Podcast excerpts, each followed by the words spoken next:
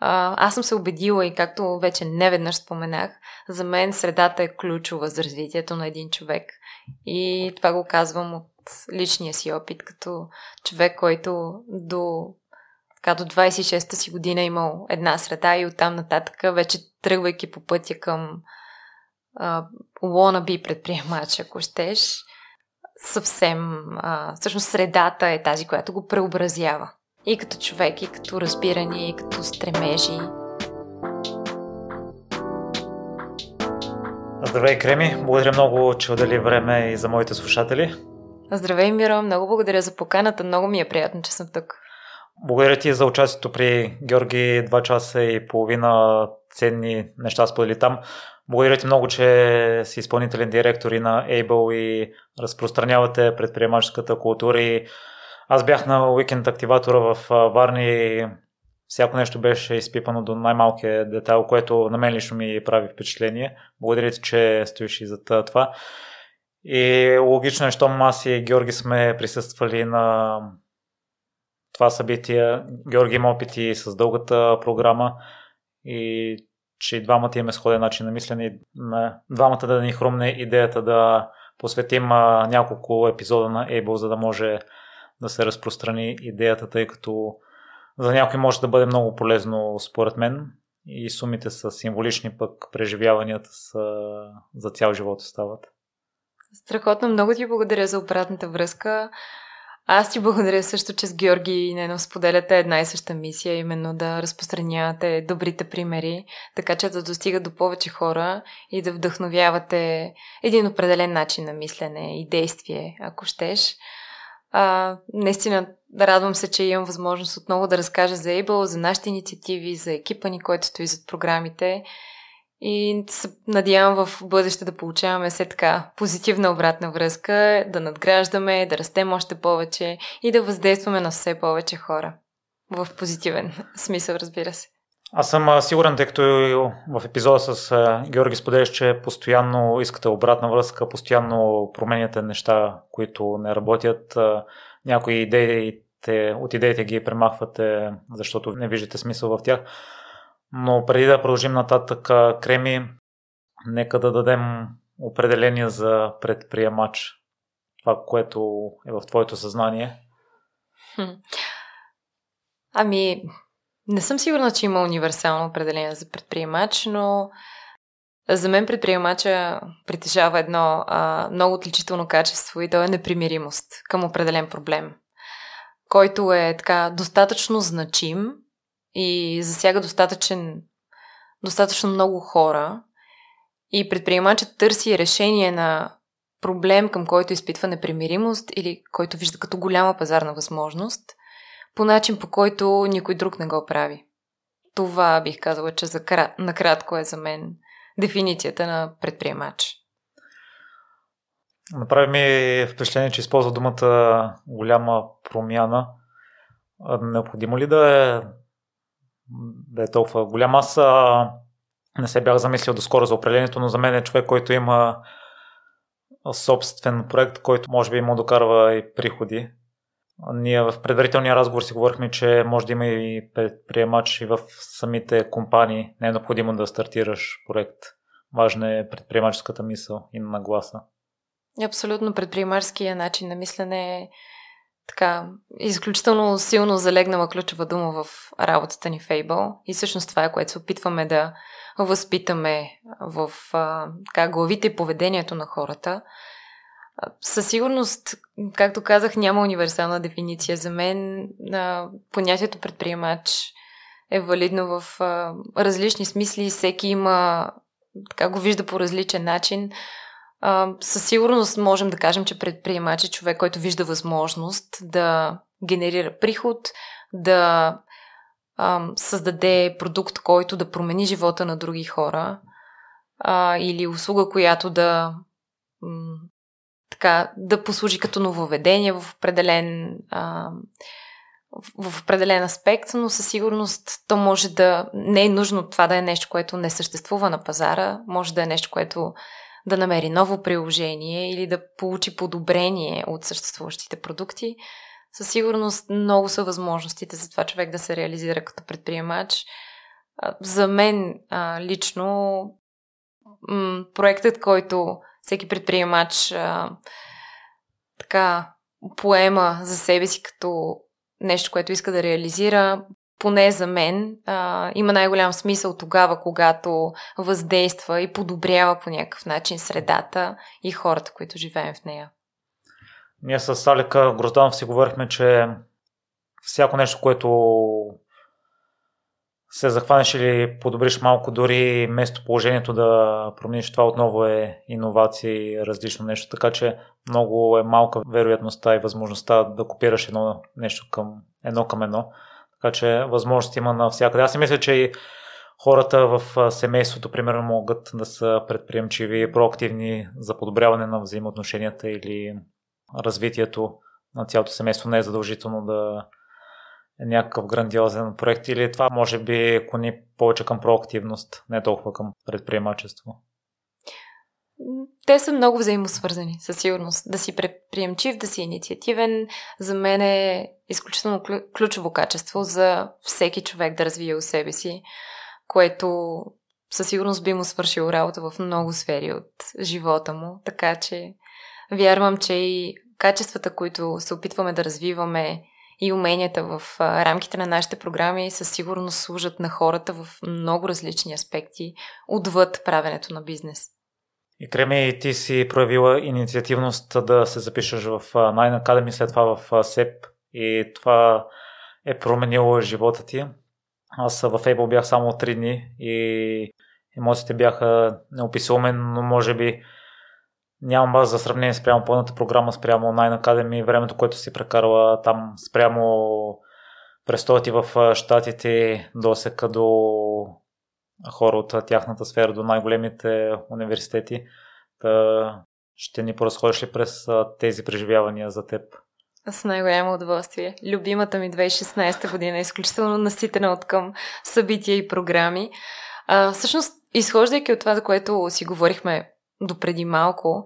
А, именно това, че в мен се зароди една такава инициативност, предприемчивост, желание да направя, да създам иновация, да направя нещо, което никой друг не прави, а именно да отворя ферма за ядливи насекоми. Това се случи в 2015 година, когато ми дойде идеята след като срещнах една такава компания, която произвежда продукти с насекоми. А, и се разтърсих, за да видя какви са всъщност продуктите от насекоми, които се намират на европейския пазар. Видях, че цените им са безбожно скъпи. И може би тогава в мен се заради една такава непримиримост към а, идеята, че насекомите са уникална храна и изискват изключително малко ресурси. Те са изключително екологосъобразни, полезни са за хората и изобщо има толкова много позитиви, а, които не непременно трябва да определят високата им цена. И всъщност тогава аз си казах, те никога няма да станат масова храна, ако се предлагат на толкова недостъпно, абсурдно висока цена. И реших да отворя ферма за насекоми и да предлагам насекоми за така на достъпна цена, така че повече хора да ги обмислят като част от менюто си. И таз, това желание аз да реализирам тази своя идея всъщност ме отведе по един съвсем нов за мен път, който промени живота ми за винаги на 180 градуса. А, абсолютно най-доброто ми решение беше да последвам тази мечта, въпреки че тя към днешен ден не е реализирана. Но не смятам, че това е от най-голямото значение. Действително, пътя ми от а, от момента, в който реших, че аз ще я преследвам до ден днешен, а, абсолютно а, съм изключително благодарна и щастлива, че а, се разви по, по начина, по който се разви. Реално в момента, в който реших, че искам да отворя ферма за насекоми, нямах никаква представа как да подходя към тази идея, всъщност откъде да започна, какво ми е необходимо, как да структурирам бизнес план, какви са ми първите стъпки, какви са рисковете. Бях сама, нали, нямах кофаундър, нямах с кой да обсъждам всички тия главоблъсканици и реших да потърся програма или обучение, което да ми структурира подхода към тази идея и всъщност тогава попаднах на Nine Academy, кандидатствах, избраха ме, участвах в сезон Случайно 3. си попаднала на Nine Academy или... А мой познат ми каза за Nine Academy, буквално два дни преди да затворят кандидатстването. Аз му бях споделила за тази си идея и буквално се засякахме на улицата и той ми каза, бе, Креми, след два дни затваря кандидатстването за една много готина програма, която може ти е полза. И аз бързо се организирах, кандидатствах и ме приеха. Така че бях част от сезон 3 в есента на 2015 година. А, а преди това, търсила ли си информация в интернет, тъй като аз не знам по това време имало ли е други възможности? Ами, по това време други възможности за програми, честно казано, не са ми хващали вниманието, доколкото не са били свързани с някакви много месеци обучение. По-скоро търсех а, нещо, което така в кратък период от време, буквално под формата на курс, да ми помогне да започна от някъде. И най-накрая ми, ми се стори страхотна такава възможност, още повече, че дойде и с страхотни препоръки. И всъщност общността на Nine Academy беше така първата една такава различна общност от тази, в която допреди онзи момент така аз живях и се развивах. А, това бяха млади хора, 50 а, участници бяхме и реално всеки сезон на Академията се случва с 50 участници. Млади, амбициозни, инициативни млади хора с различни идеи, а, с които е изключително вдъхновяващо да се срещаш всяка седмица и а, абсолютно мога да кажа, че а, това беше за мен началото на, на промяната в моя светоглед, в а, така, моите въжделения, в а, начина по който си представям, че мога да, мога, можех да се реализирам към този момент – беше ми изключително приятно, с нетърпение посещавах всяка лекция, просто защото исках още и още да си взимам от тази среда. А, и всъщност, докато бях в Night Academy, научих за лятната предприемаческа програма, част от програмата Младите лидери на България, която изпраща 30 млади хора всяко, всяко лято за 5 седмици в Штатите в Бабсън коледж, в Нью Йорк, Бостън и Сан Франциско. Отново на интензивно обучение по предприемачество. И разбира се, кандидатствах. И бях избрана за последното издание на програмата, което към този момент нали, не беше ясно, че ще бъде последното. В последствие финансирането за програмата беше спрямо и се оказа, че съм хванала последния влак, дет се вика. А, и всъщност тази програма в Штатите напълно преобърна представите ми за това как изглежда успешния предприемач. Действително, ако сравним как изглежда успешния предприемач в България 6 месеца след като е стартирал бизнеса си и този в Штатите в същия период, разликата е доста голяма. Да не кажа нереалистично голяма, защото наистина отиваш в Штатите и се хайпваш изключително много и се зареждаш и въодушевяваш от това колко бързо се случват нещата там и как на шестия месец предприемачите набират милиони капитал и вече са толкова напред в развитието на компаниите си, колкото в България ще бъдат след няколко години. И наистина да виждаш абсолютните така, върхове на прогреса от другата страна на океана. И това е много вдъхновяващо, много мотивиращо. Но истината е, че когато се върнеш в България, реалността е друга и дори да си тръгнал да, да така, разписваш един предприемачески проект там на работно ниво, на обучително ниво, връщайки се в България, изведнъж особено тази програма, която беше структурирана в началото и за студенти, които пък въобще си нямат понятие за българската предприемаческа екосистема, как изглежда тя, кой кой е, откъде да търсят финансиране, изобщо как изглежда предприемарската среда у нас. Това беше едно така... Имаше едно такова непознаване, особено от хората, които не идваха от екосистемата. Говорим за участниците в а, щатската програма. Та реално, връщайки се в България, реалността беше съвсем друга. И някакси, може би, тази липса на преход от едната към другата среда беше нещо, което липсваше. А, на тази програма, но със сигурност нейното въздействие върху начина на мислене на участниците, които бяхме там, беше, беше страхотно. А, така един друг голям позитив, който си взех аз от програмата, беше съпруга ми, с който се срещнахме там. А, и смея да кажа, че действително от тогава а, аз напуснах корпоративния свят малко преди да замина, защото реших, че ми е време вече да а, така да поема по нов път, да се впусна сериозно в предприемаческото си начинание, да потърся така, нови хоризонти, както се казва. И действително оттам нататък живота ми се стече по корено различен начин, откакто се прибрах от щатската програма. А, имах няколко месеца, в които така реших да се отдам на, на творчески труд, на, добровол, на доброволческа работа. Заминах за Тайланд за 6 седмици, а, който избрах а, най-вече заради това, че Тайланд е меката на ядливите насекоми.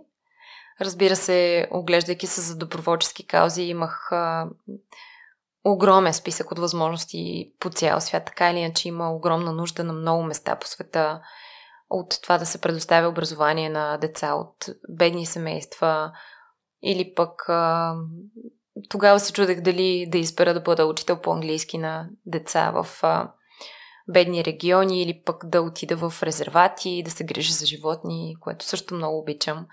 А, но така или иначе избрах си Тайланд, избрах си северната провинция Чанграй, прекарах там 4 седмици да обучавам деца в различни училища и от различни възрасти заедно с още много доброволци от цял свят.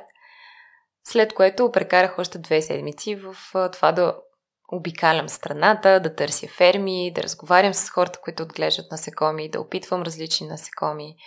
А, участвах в една голяма конференция в Банкок, отново посветена на ядливите насекоми. И общо взето така реших, че след като съм видяла наистина върховите постижения на предприемачество, предприемачеството, економиката, уредеността на щатите, реших да отида тотално в другия край на спектъра. А, и ако щеш дори да върна обратно по някакъв начин, там където има най-голяма нужда. И това беше едно изключително обогатяващо преживяване, изключително различно от всичко, което съм правила до сега. Действително да видиш как малките неща и малките жестове правят хората щастливи и колко искрено изглежда щастието в очите на, на човека, който има малко и, и как хората действително в Тайланд оценяват това да им подариш безвъзмезно от времето си да им подариш емоция, нали, как се оценява това там и как се оценява, ако щеш в нашия свят, в западния свят. Много е различно и е много обогатяващо, изключително.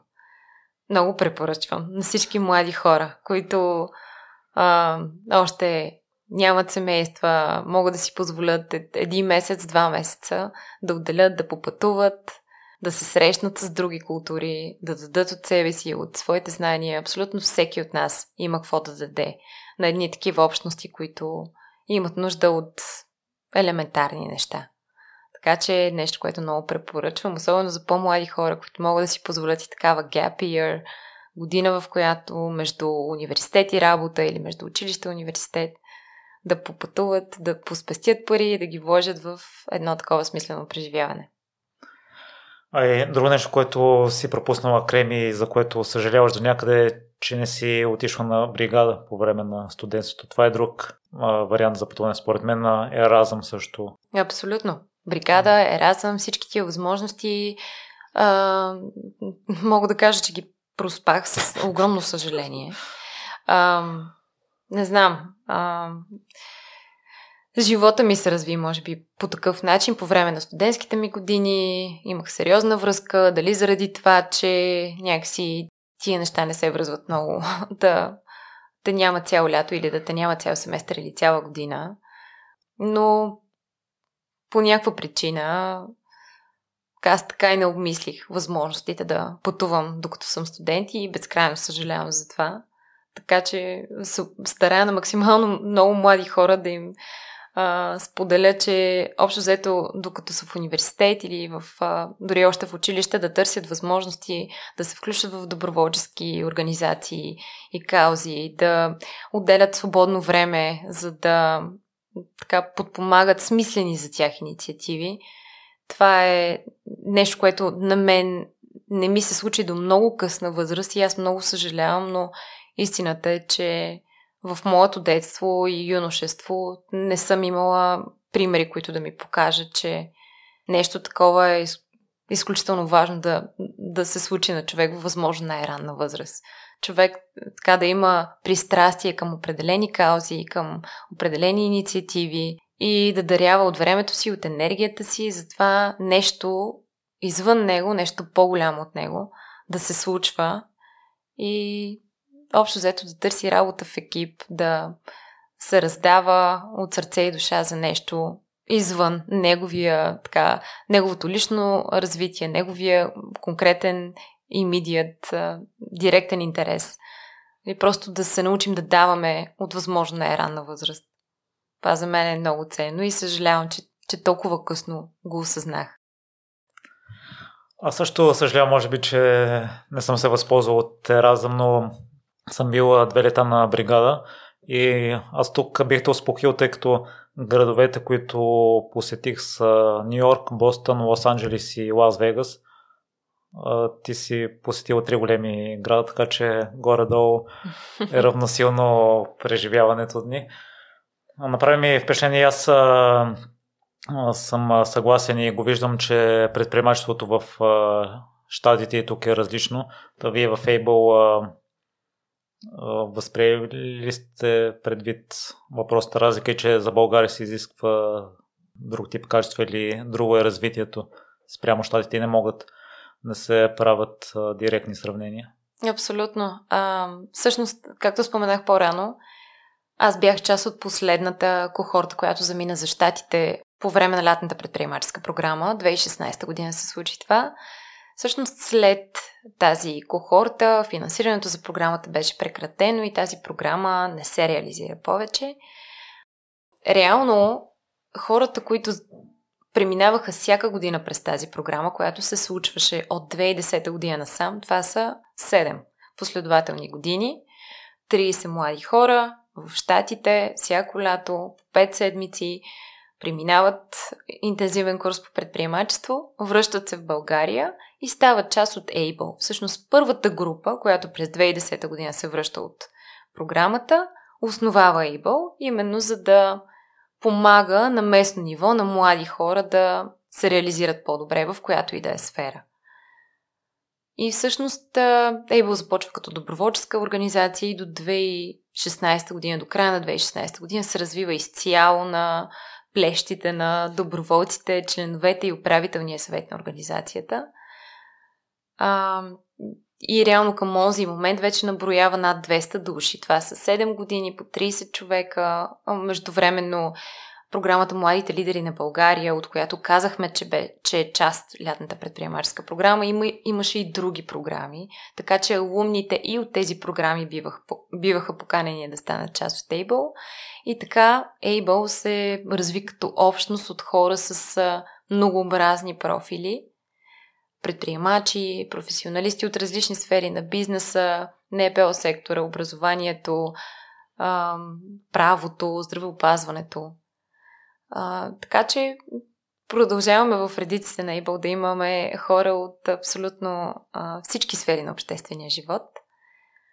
И реално това, което се променя за Able е фактът, че в началото на 2017 година получаваме първи, първото си грантово финансиране, благодарение на което управителният съвет тогава наема първите служители на пълен работен ден, които да работят за Able и аз съм един от тях. Аз тогава бях комьюнити менеджер. Имахме си изпълнителен директор и а, човек, който управляваше менторската ни програма за ученици. А, две години по-късно а, аз станах изпълнителен директор и всъщност а, малко преди аз да стана изпълнителен директор с тогавашния екип, с който работихме, решихме, че вече две години, това се случва 2018 година, вече две години няма предприемаческа програма, няма нови членове в Able, а има голяма нужда от такава програма. И всъщност това, което направихме, беше да вземем най-доброто от щатската програма и самите ние, като алумни на тази програма, като най-подходящите хора да я реализираме в България. А, алумни, какво означава? Алумни означава хора завършили определена програма. А, да, всички ние, не, не всички 200 човека, но нашия екип, като хора преминали вече през програмата, решихме, че а, ще из... направим аналог на щатската програма, но в България, която ще бъде адаптирана към българската реалност, ще бъде така дълбоко интегрирана в предприемаческата екосистема, така че от ден едно да запознава участниците с ключовите хора в екосистемата, с ключовите организации, така че на финала на тази програма хората да имат много добра представа за това как изглежда нашата екосистема, кои са следващите стъпки за тях, кой кой е, дали нещо, което смятам за много ключово. А, и общо заето голяма част от лекторите, от 100% от менторите на участниците в тази програма са хора от Ейба общността. Това са успешни хора, които имат какво да предадат на следващото поколение предприемачи. Отделно каним а, също доста хора от екосистемата, които да послужат като вдъхновяващи лектори или като обучители в а, много конкретни направления на бизнеса. Така че да имаме една изключително балансирана програма, която е 50% теория, 50% практика. Изключително много залагаме на практическите упражнения, на ученето чрез правене и преживяване и всъщност това, което за мен е така изключително ключово в програмата е, че тя служи като един симулатор за стартиране на бизнес.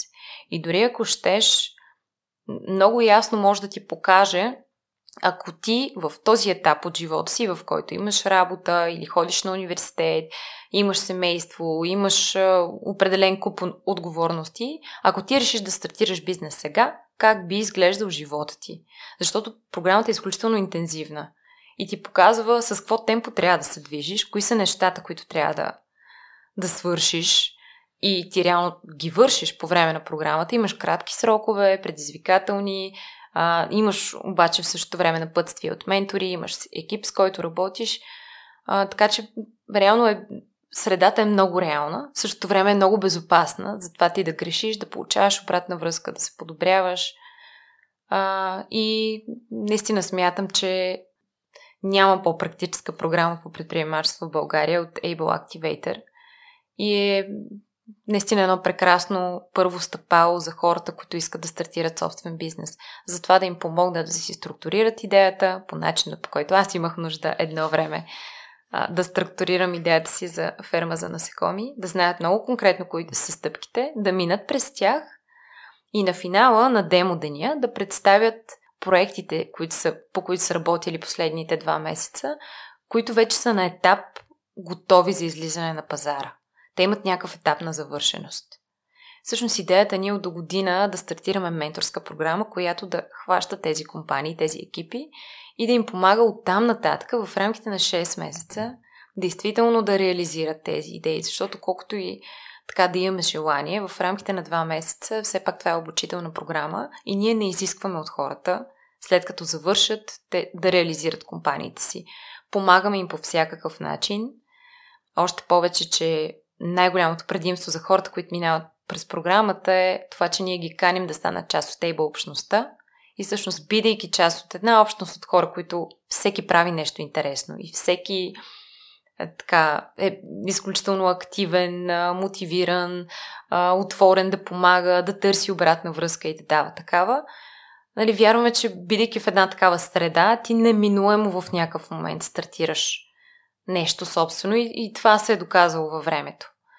А, но така, нашето желание е по един малко по-структуриран и фасилитиран начин да помогнем на екипите, които излизат от програмата и имат желание да продължат да развиват проектите си, с помощта на ментори, отново набор от обучения, които обаче ще се случат може би веднъж месечно.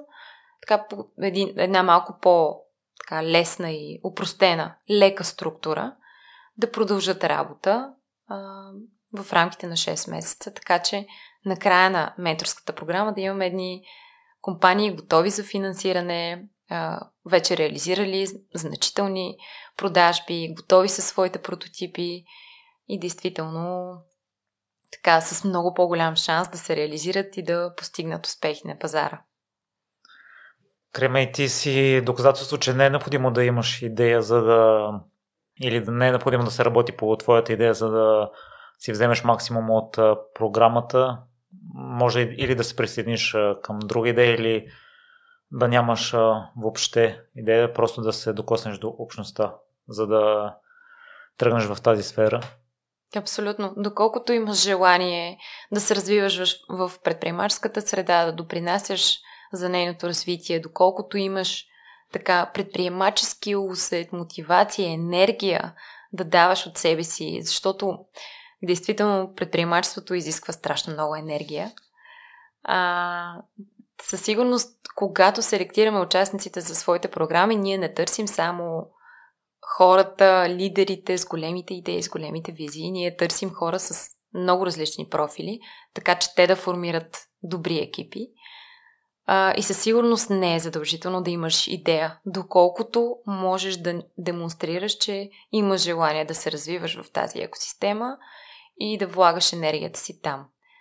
А, по време на програмата, формирането на екипи се случва а, последния начин. Хората презентират своите идеи, тези, които имат такива.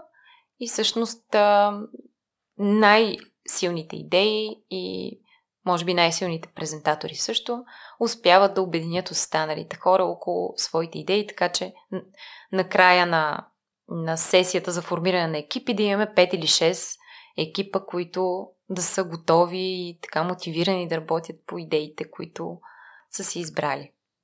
Крем, искаме се да споделиш за изискванията, които търсите и които гледате, тъй като Георги ми препоръча да кандидатствам за Бургас, но аз тогава си помислих, аз какво ще правя там, няма да ми изберат, нямам никакво предприемаческо минало.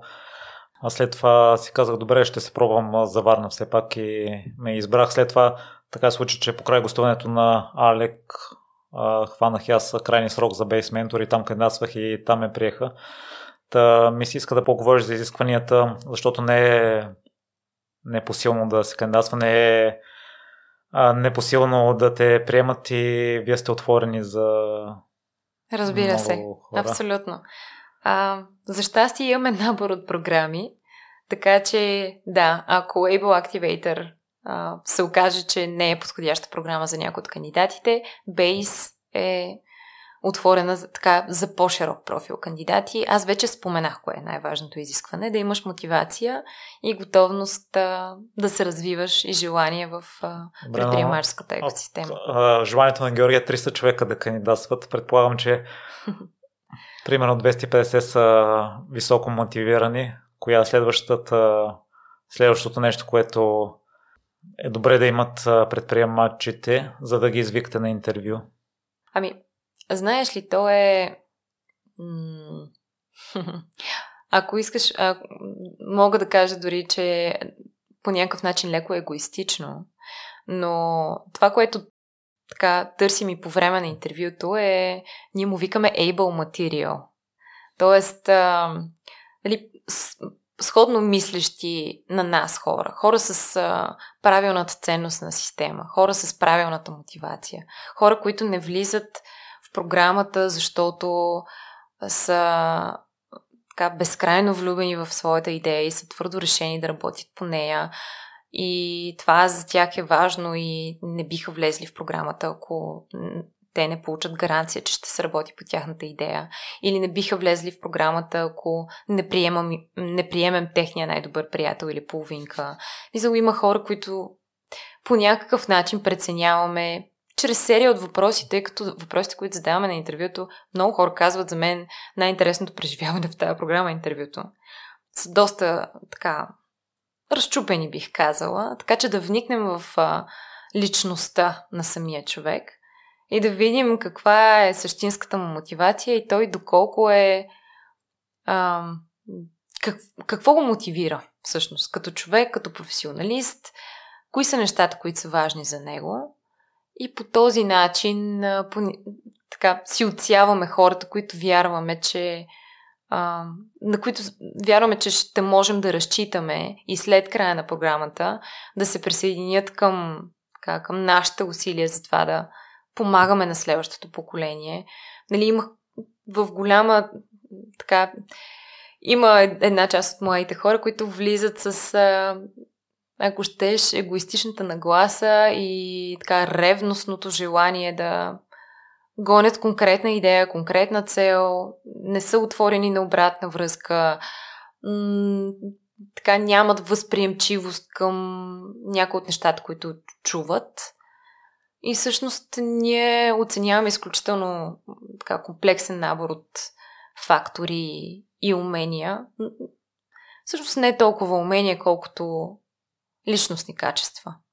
В много голяма степен оценяме личностните качества на човека. Не търсим професионални умения, някакъв конкретен опит. Не, не ни е това най-важно. Избираме си подобни на нас хора, които вярват в смисъла на, на това да предприемачеството да се развива, които след това ще се включат а, и ще върнат обратно по един или друг начин, бидейки доброволци или а, така разпространявайки културата на предприемачеството, мисията на Able. А, общо заето, да, избираме си, дет вика, типа хора, които вярваме, че в най-голяма степен и ще си вземат от програмата и ще върнат обратно след това. Сега като се замислих, чудесна работа вършите с това, тъй като всички участници бих казал, че се вписват в тези ценности. Креми и аз а, също имам голямо желание да съм доброволец, но се оказа, че само за един уикенд не мога да бъда по време на пълната програмата. Ще трябва да изчакам уикендите следващата година. Сигурна съм, че може да измислим нещо. Винаги успяваме. И, добре, Крем един а, участник се записва, а, приемате го и по какъв начин може да вземе максимум от а, програмата, за да е полезна и за него, а не само да бъде там а, само да присъства и да се учете, въпреки че е отговорил на вашите ценности и съвпада с ценностите, тъй като ние в предварителния разговор си говорихме, има различни тип хора, някои, които са по-сърмежливи, някои които са по-открити, по-изявени, някои са по-интровертни, други са по-екстровертни. Заниманията са цял ден и на пълната програма, доколкото знам. Да, заниманията са цял ден. Тя се състои от 6 модула в рамките на 2 месеца. Всеки модул се провежда от петък до неделя, като имаме и почивни такива. А, сега, на въпроса ти, конкретно как човек може да си вземе максимум от програмата, е като бъде на 100% в преживяването. Тъй като ние сме се погрижили да направим дизайна на програмата по начин, който е така максимално интуитивен, максимално логичен, а, така че всяка следваща стъпка да надгражда преживяването.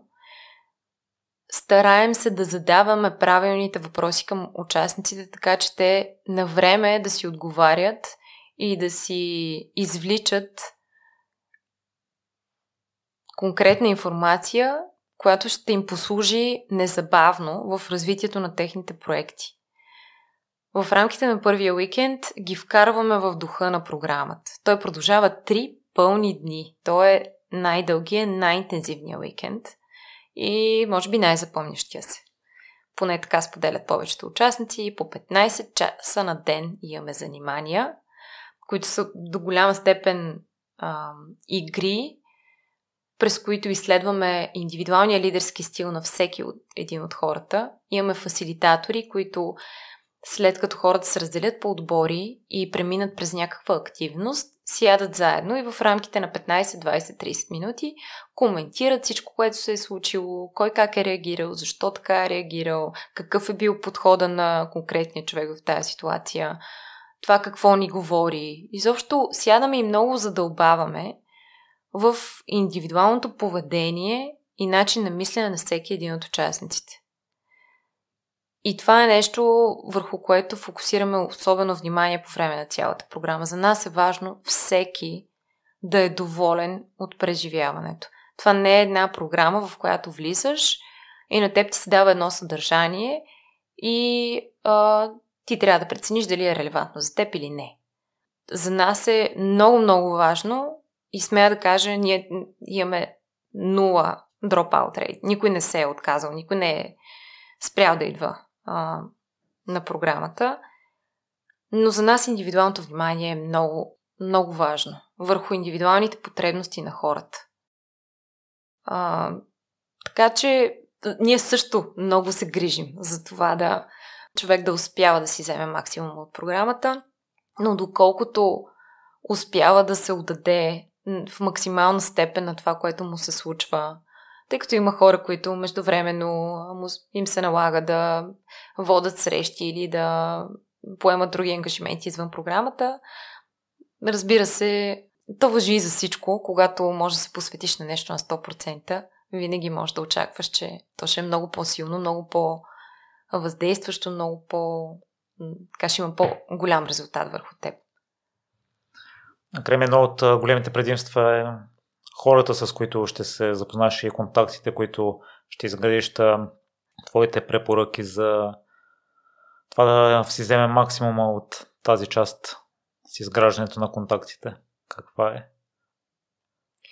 Ами, по време на програмата, както споменахме, те са целодневни са събитията. Групата е съставена от 30 участници, които са постоянно заедно и ние така корираме преживяването, така че не просто да се виждаме по време на, на лекциите, на сесиите, на работилниците, но и да излизаме от София. Първият уикенд се случва извън София, трет, част от третия уикенд също, последния ни уикенд също се случва извън София, така че хората да имат максимално много време да прекарат заедно и извън работната среда. А, така че конкретно за а, така, отношенията между участниците се опитваме да поднасяме такъв тип активности, с които да а, спомогнем те да се развиват в а, максимална степен. По време на първия уикенд имаш възможност да работиш с четирима или петима други а, участници в отбор. По време на втория уикенд работиш с други хора в отбора. И на края на втория уикенд вече из, си избираш хората, с които искаш да работиш до края на програмата. Тоест, ние ти даваме възможност да работиш с максимално много хора, преди да избереш тези, с които искаш да продължиш и да завършиш програмата. А, конкретно за менторите отново насърчаваме и от двете страни максимална интеракция, като менторите, както вече споменах, това са хора от Able, които инструктираме и също съблюдаваме да бъдат полезни за екипите си, да ги то дори не е и нужно така от наша страна да има някаква конкретна намеса. Хората от Able така или иначе а, се стараят в максимална степен да са полезни на екипите, с които работят и също да ги а, запалят по а, момента, в който а, хората ще бъдат част от общността и реално няма да бъдат в ролята на ментори участника ми, ще си, така се каже, ще си пият бирата някъде и ще си говорят за всякакви неща. А, и разбира се, вече с а, нашите лектори също така отделяме време, така че участниците да имат възможност да общуват с хората. А, опитваме се, когато видим, че някой така не е особено активен в въпросите си или в а, опитите си да разговаря с лекторите, също да, така да проверим какъв, има ли проблем, какво се случва с този човек, има ли нужда от да поговори с някой. Както споменах вече, индивидуалното внимание към хората ни е приоритет. А, така че за нас е също толкова важно, колкото и за участниците, да си вземат максимум. В крайна сметка, ултимативната цел на, на тая програма и на нас като организация е да имаме на финала едни така щастливи и успешно реализирани млади хора, които да развиват и общността около тях и изобщо, ако трябва да говорим по-генерално, България, економиката ни, средата ни и така да, да се случват нещата все по-добре и моите хора да, да намират възможности и тук. Вие максимално леснявате с контактите в началото запознанствата с останалите. Мисията на ЕБО е именно такава да развива предприемаческата култура. За това ли е важно за което спомена за развитието на държавата и да се. Абсолютно. М- нивото на така предприемаческа инициативност в България като цяло е ниско, така че една важна част от един важен стълб от нашата мисия е именно да разпространяваме предприемачеството като альтернативен кариерен път, който не е толкова недостижим и труден, доколкото имаш правилния начин на мислене и правилната среда, която да ти помага. аз съм се убедила и както вече не веднъж споменах, за мен средата е ключова за развитието на един човек. И това го казвам от личния си опит, като човек, който до, така, до 26-та си година е имал една среда и оттам нататък, вече тръгвайки по пътя към uh, wannabe предприемач, ако щеш, съвсем, а, всъщност средата е тази, която го преобразява. И като човек, и като разбиране, и като стремежи, а, и като професионална реализация. Така че аз съм живия пример и съм много щастлива, че така се реших на времето да преследвам една налудничева идея и тя ме отведе на, на място, на което искам да бъда и бих останала за винаги. Добре, Креми, да продължим темата. Е една крачка назад, тогава да се върнем. Ти си от Любимец и си говорихме в предварителния разговор, че не се определиш като амбициозно дете и сподели вече, че до 26-та си година си живяла Посредствен живот. Посредствен това, е, това е което използвах и можеш да го използваш, да, абсолютно. В моите очи не е толкова посредствен, тъй като от а, любимец идваш след това в София, завършваш университет, а, а, вземаш хубава работа в Хилтън, постепенно се развиваш. А, та, дай първо едно определение за посредствен за теб. Може би го наричам така, защото го сравнявам с сегашния си начин на живот и всъщност това, което ме мотивира в момента, средата, в която се развивам, хората, с които работя. Не, че хората, с които работех в Хилтън, не са били изключително вдъхновяващи и, и хора, от които можеш да учиш много.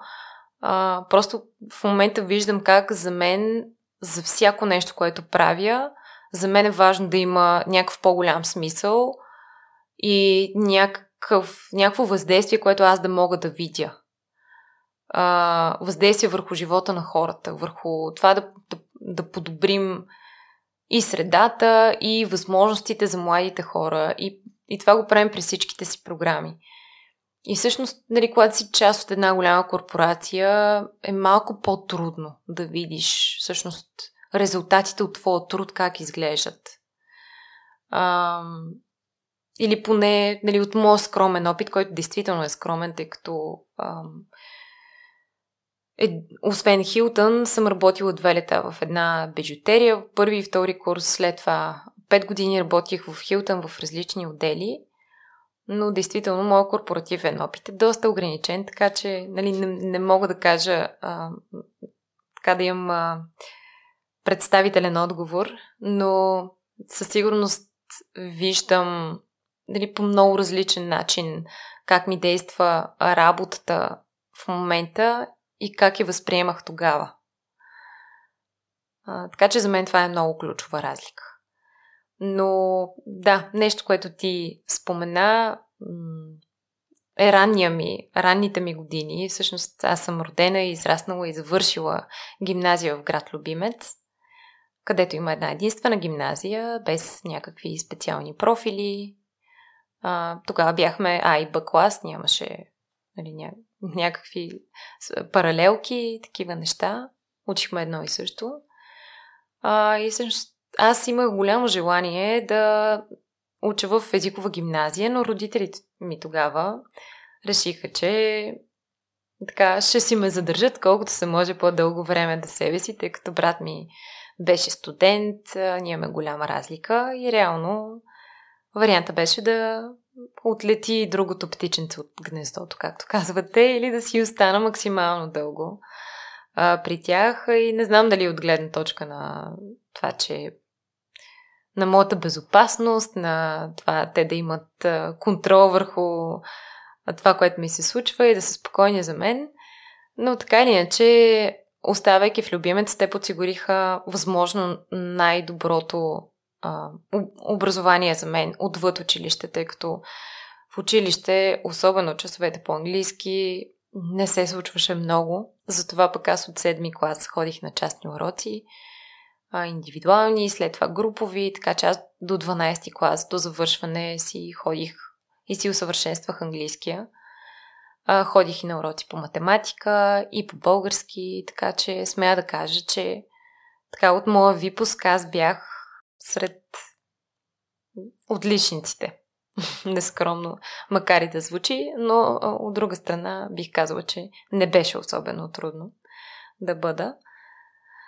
А, и да, общо взето, докато се чудех как, как да продължа след училище и всъщност бидейки затворена в м- една среда в град Любимец, която изобщо почти не предлага възможности за прекарване на свободното време или за развитие на някакви интереси, всъщност единственото, което можеш да правиш в Любимец, или поне по това време беше така, беше да от гледна точка на спорт да се запишеш на волейбол, футбола, но той е за момчетата, а, и на народни танци или модерен балет. Това бяха абсолютно изчерпваше всички възможни извън класни занимания.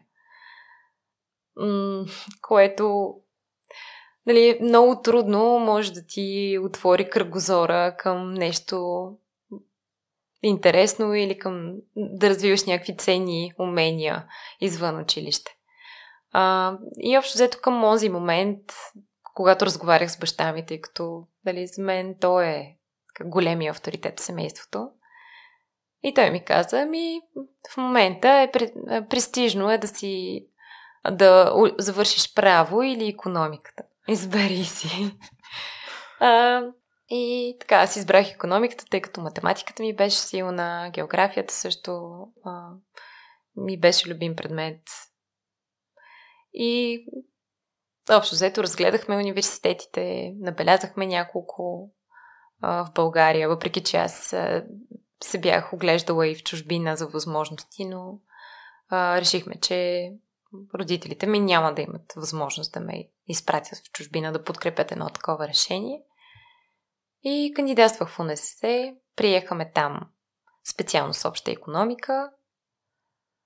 А, в Последствие завърших бакалавър маркетинг и магистър международен бизнес на английски язик, като в третата си година от в университета започнах работа в Хилтън. И да, както виждаш, нищо особено вълнуващо и интересно. Както споделихме по-рано, не се възползвах от възможностите, които ми предлагаше а, студентския живот от гледна точка на пътувания по Еразъм или бригади.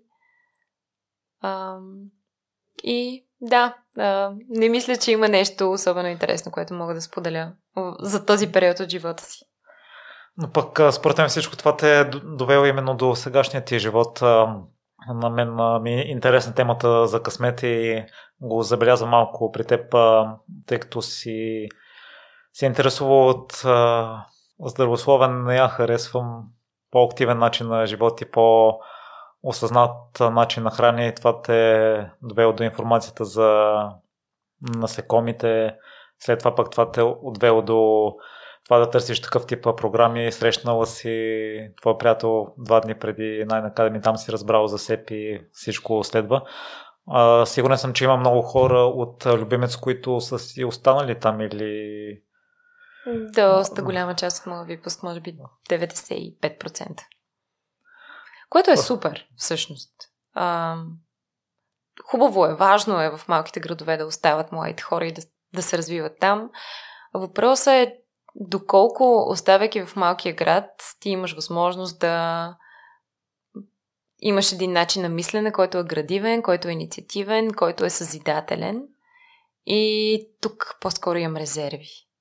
А, така че от гледна точка на оставането в малкия град поощрявам определено, но а, нали, възможностите за това да изградиш един начин на мислене, който е продуктивен за теб и, и, и за средата, и реално се опитваш да правиш неща, които са отвъд а, твоята градинка, за мен това е нещо, което много липсва в малкия град. И Креми, по какъв начин може да се промени? Аз съм съгласен, аз съм израснал в Козлодо и не смятам, че средата е продуктивна, но след като се преместих в София, не бях от най-общителните. Може би съучениците ми, след това с студентите ми, не бих казал, че са допринесли за моето развитие. След като започнах да слушам подкасти, ми се отвори съзнанието и намерих това, може би, което съм търсил. Та, да, по какъв начин може да се промени създаването на ролеви модели или положителни примери за развитието на такъв начин на мислене в малките градове? Абсолютно си прав, че има нужда от повече ролеви модели. Нещо, което по мое време със сигурност нямаше.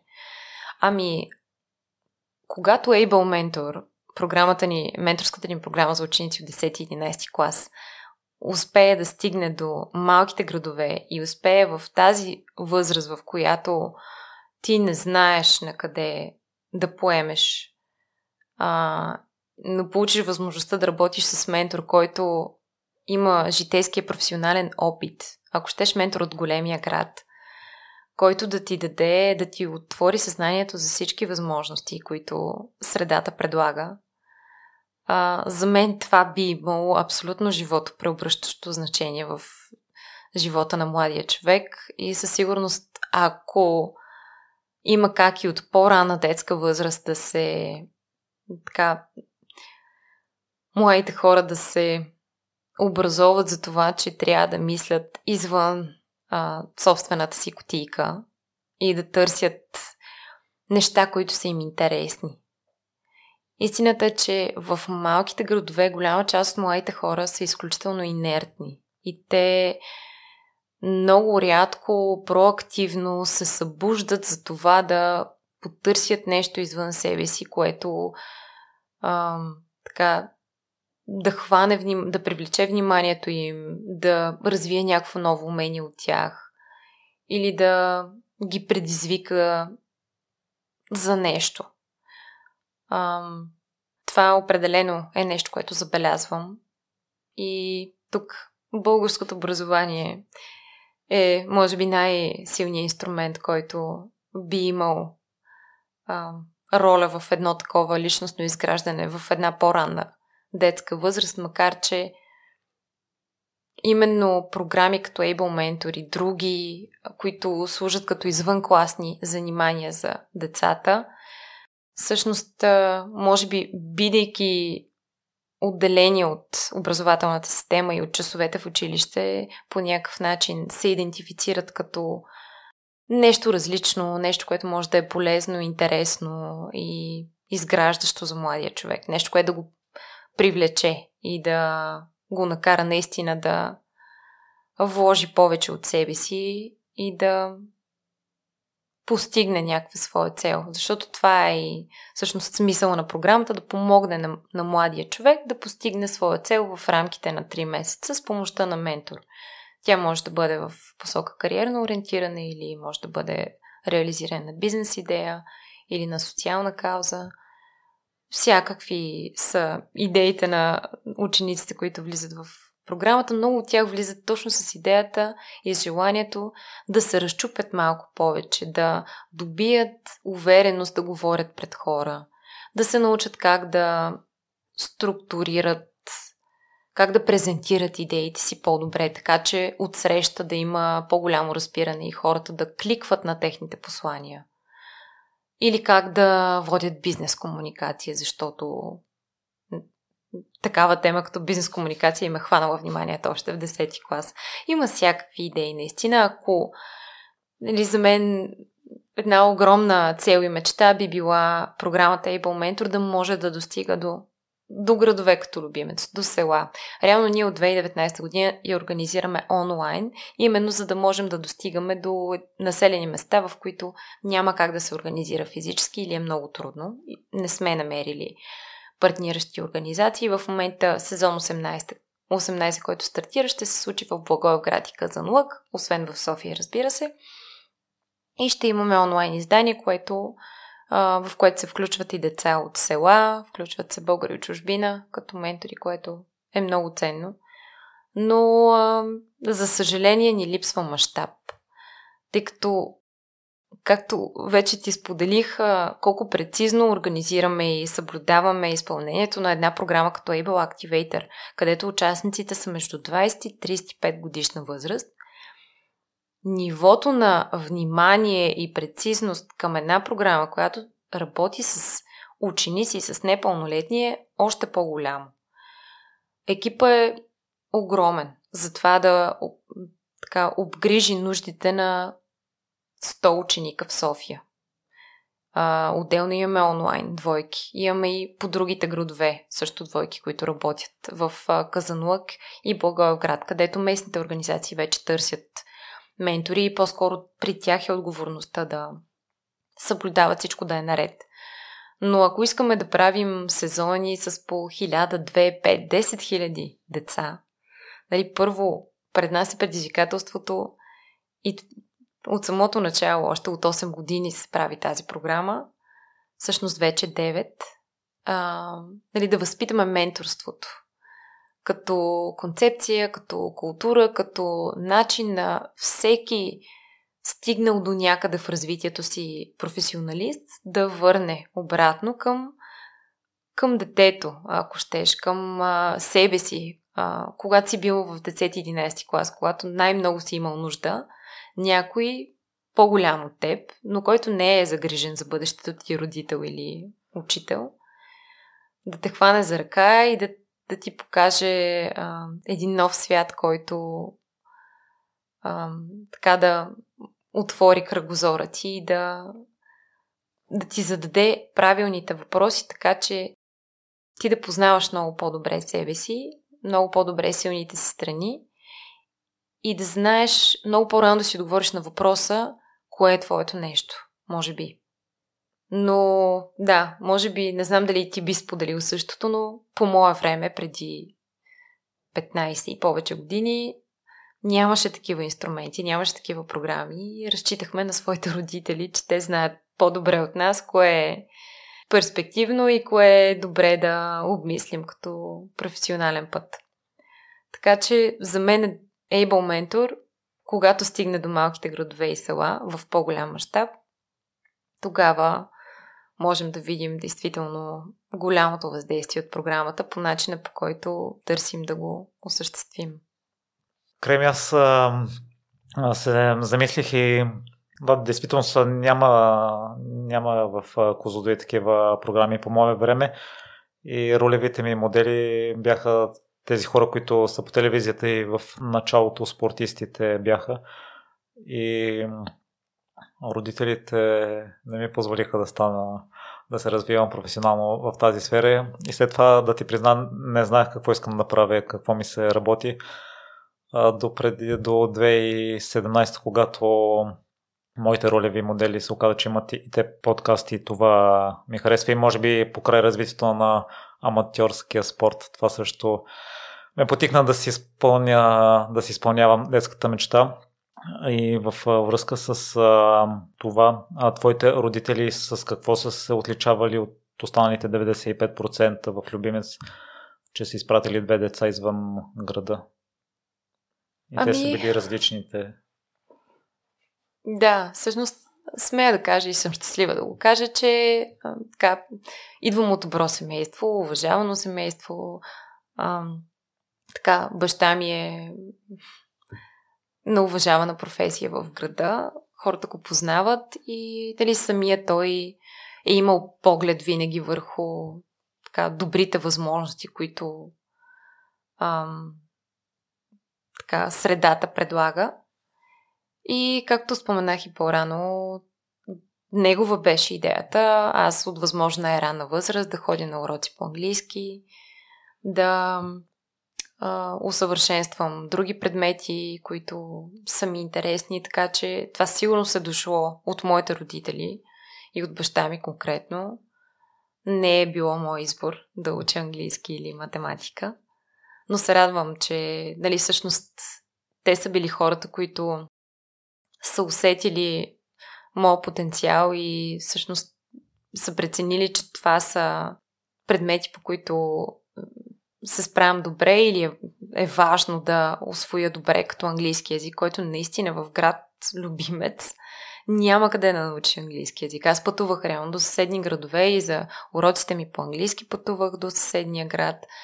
А, по български ходих чак до Хасково пътувах един час автобус. В едната посока? В едната посока. И а, всеки ден, всеки ден ходих на уроци. И това беше дело на, на моите родители. Това не беше нещо, което аз си поисках. Но аз се радвах а, на това и че имам възможност въобще да ми се случва, така че те направиха всичко възможно за това да по най-добрия начин да изградят в мен човек с разностранни умения. Баща ми също така а, честичко побутваше книгите в ръцете ми, когато аз а, се канех да излизам на кафе с приятели или изобщо навън. Той беше човек, който ме караше да чета. Аз обичах да чета, но някакси никога не, не хващах сама книгата.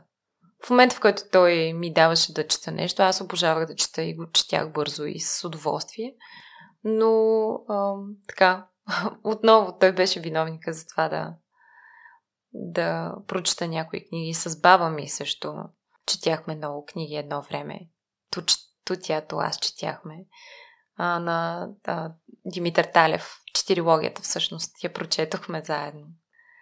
А, и така, всъщност съм много благодарна за това, че баща ми, сега не мога да кажа дали това се е случва в другите семейства, но така, вярвам, че а, така, баща ми е има усета и, и най-доброто желание за това да възпита в мен а, любопитен човек, а, който има базовите умения за това да бъде конкурентен сред а, и със самочувствие сред своите състуденти в големия град.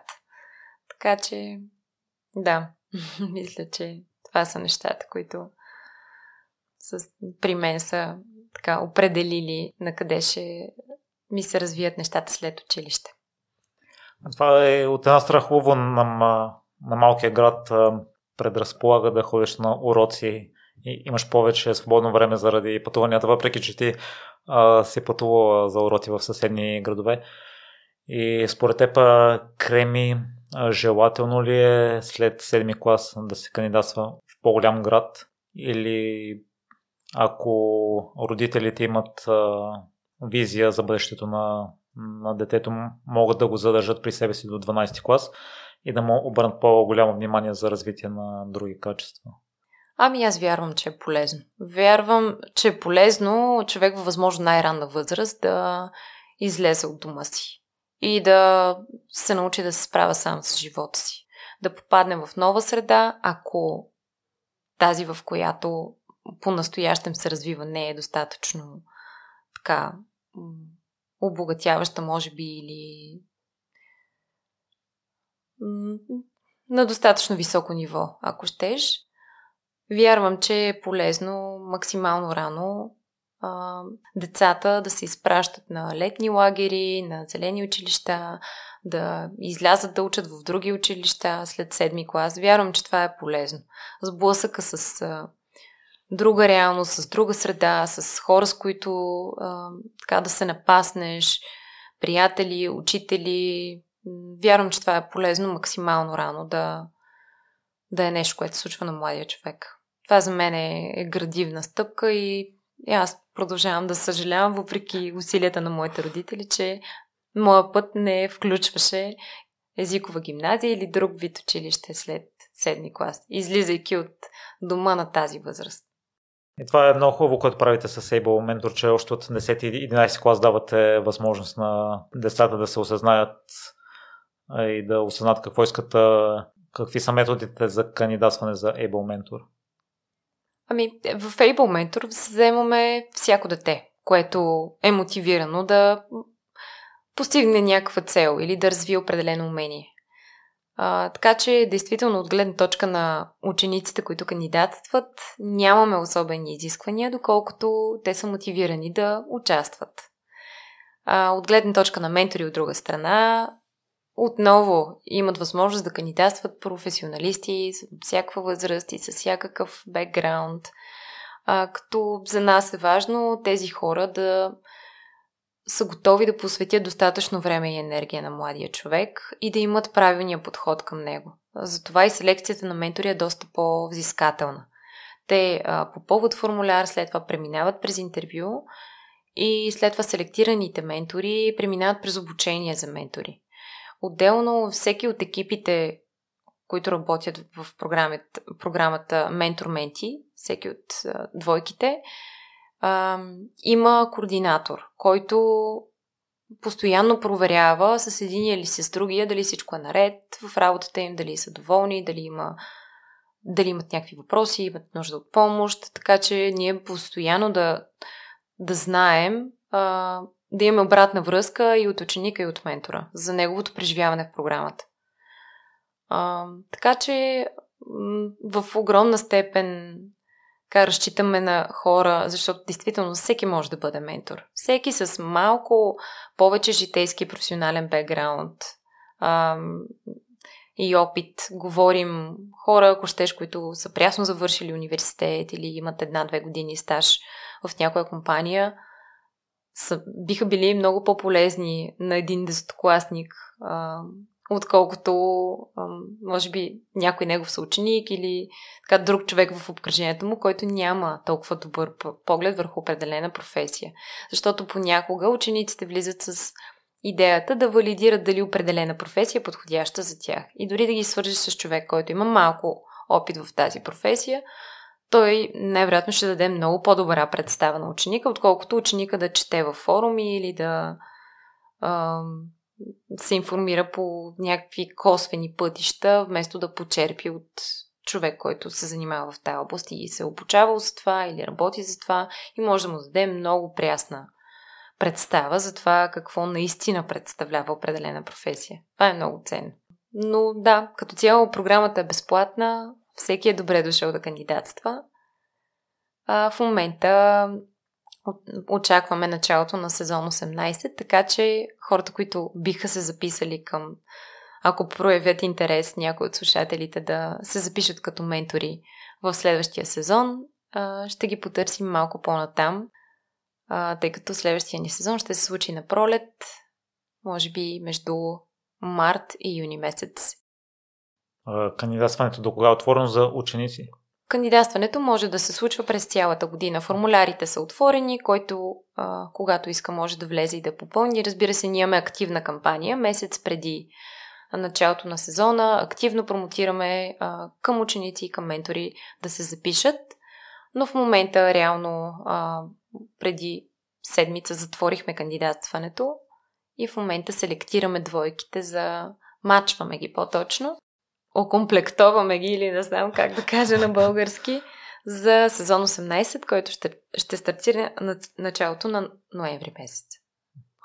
И Креми, тук за учениците отново основно търсите това да са мотивирани, а ценностите гледате или е много рано да се прецени? По-скоро да. А, самите въпроси в формуляра са по-скоро свързани с интереса на ученика, с неговата мотивация да се запише, не провеждаме интервюта с учениците, те си попълват формулярите, каним ги на инфосреща, на физическа среща, на която им разказваме повече за програмата. И някои от тях след срещата преценяват, че не биха могли да а, вместят и тази програма към всички останали занимания, тъй като особено в по-големите училища в София децата правят много неща извън училище и понякога се оказва, че менторската програма няма как да вмъкнат още едно нещо.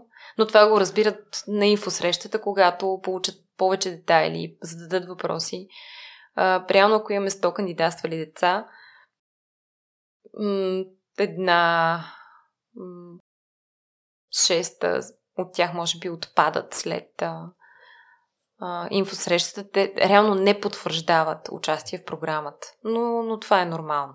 Мисля, особено на тази възраст, когато имаш а, много приоритети, много неща ти се случват и някакси неща, с които не си се сблъскал наистина, а, решаваш, че можеш да ги отрежеш, тъй като в момента волейболът ти е по-важен или а, солфежа или нещо друго.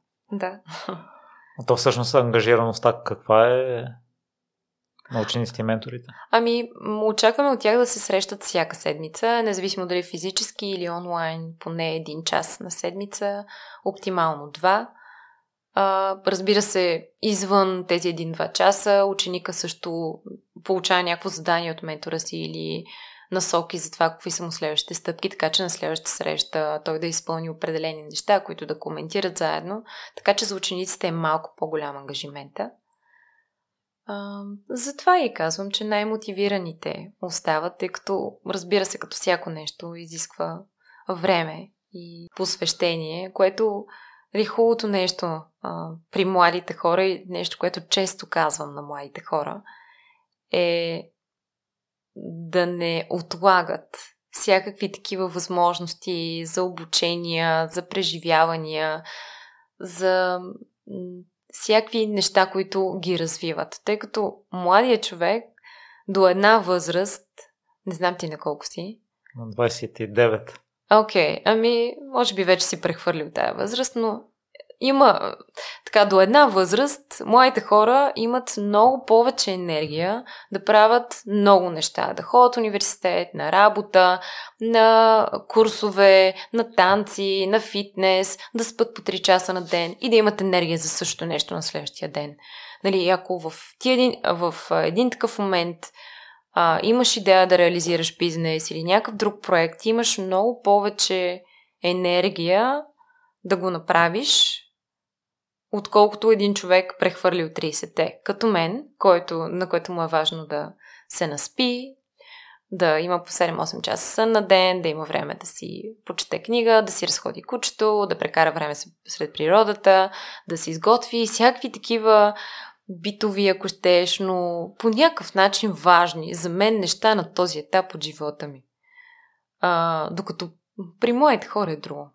Те наистина имат много повече енергия за каквото си решат.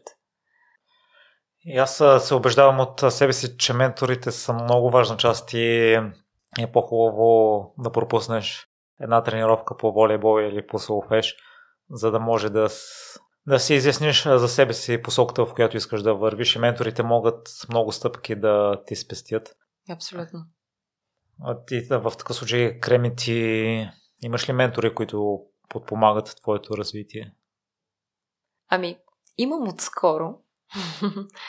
а, да, всъщност имах щастието да Ам, идва ми на английски думата, да ме апрочне, да дойде и да се запознае с мен една дама, която присъстваше на едно събитие, в което участвах и тя дойде да ме поздрави за представянето. А, запознахме се и се оказа, че тя е специалист по фандрейзинг, който в последните 10 и повече години от живота си се занимава изцяло с това и има набрани огромни средства зад гърба си за големи каузи. И всъщност за мен фандрейзинга е една много голяма част от моята работа и аз винаги съм искала да намеря специалист, с който да, от който да мога да се уча в тази сфера и да се подобрявам. И сега буквално от седмица насам а, имаме възможност да работим заедно и те първа ще берем плодовете от а, времето заедно, за което съм много нетърпелива, но а, да, бих казала, че отскоро работя с ментор а, в, може би не чак толкова формален формат, но а, бих споделила също така, че другият човек, който така много ми помага и много ме развива и много ме бута и ми задава правилните въпроси, които аз в този момент съм, може би толкова съм се заровила в оперативни задачи, в а, неща, които не са толкова важни, че той ме хваща и ме изважда от а, локвата и ми казва чакай малко, припомни си за какво го правиш или ми задава въпроси, които ме връщат назад и и ми изясняват неща, които съм пренебрегнала в този момент. Това е съпруга ми. Нет.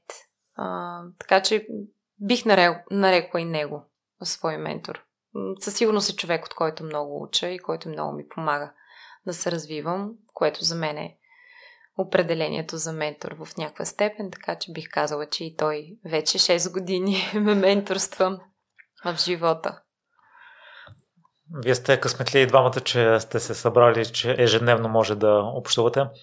И а, Креми, по какъв начин а, достига това съобщение за менторството до децата, за да ви разберат, за да ви се доверят или до родителите, ако ги таргетират и, и тях или бабите, тъй като аз съм чул и такъв маркетингов подход. Ако искаш да продадеш нещо на студенти, понякога е по-добре и бабите да таргетираш. Защото аз 10-11 клас може би не съм бил толкова осъзнат и не съм знал важността на менторите. Абсолютно. Ами, всъщност таргетираме само учениците. Всъщност кампанията ни е насочена към учениците, ходим по училища, за да разказваме за програмата. разчитаме и на много препоръки, тъй като тя се случва два пъти годишно и много често а, деца, които участват в един сезон, препоръчват на своите ученици за следващия. А, така че от гледна точка на интерес от страна на учениците по-скоро имаме достатъчно. Може би по-предизвикателно ни е да намерим ментори.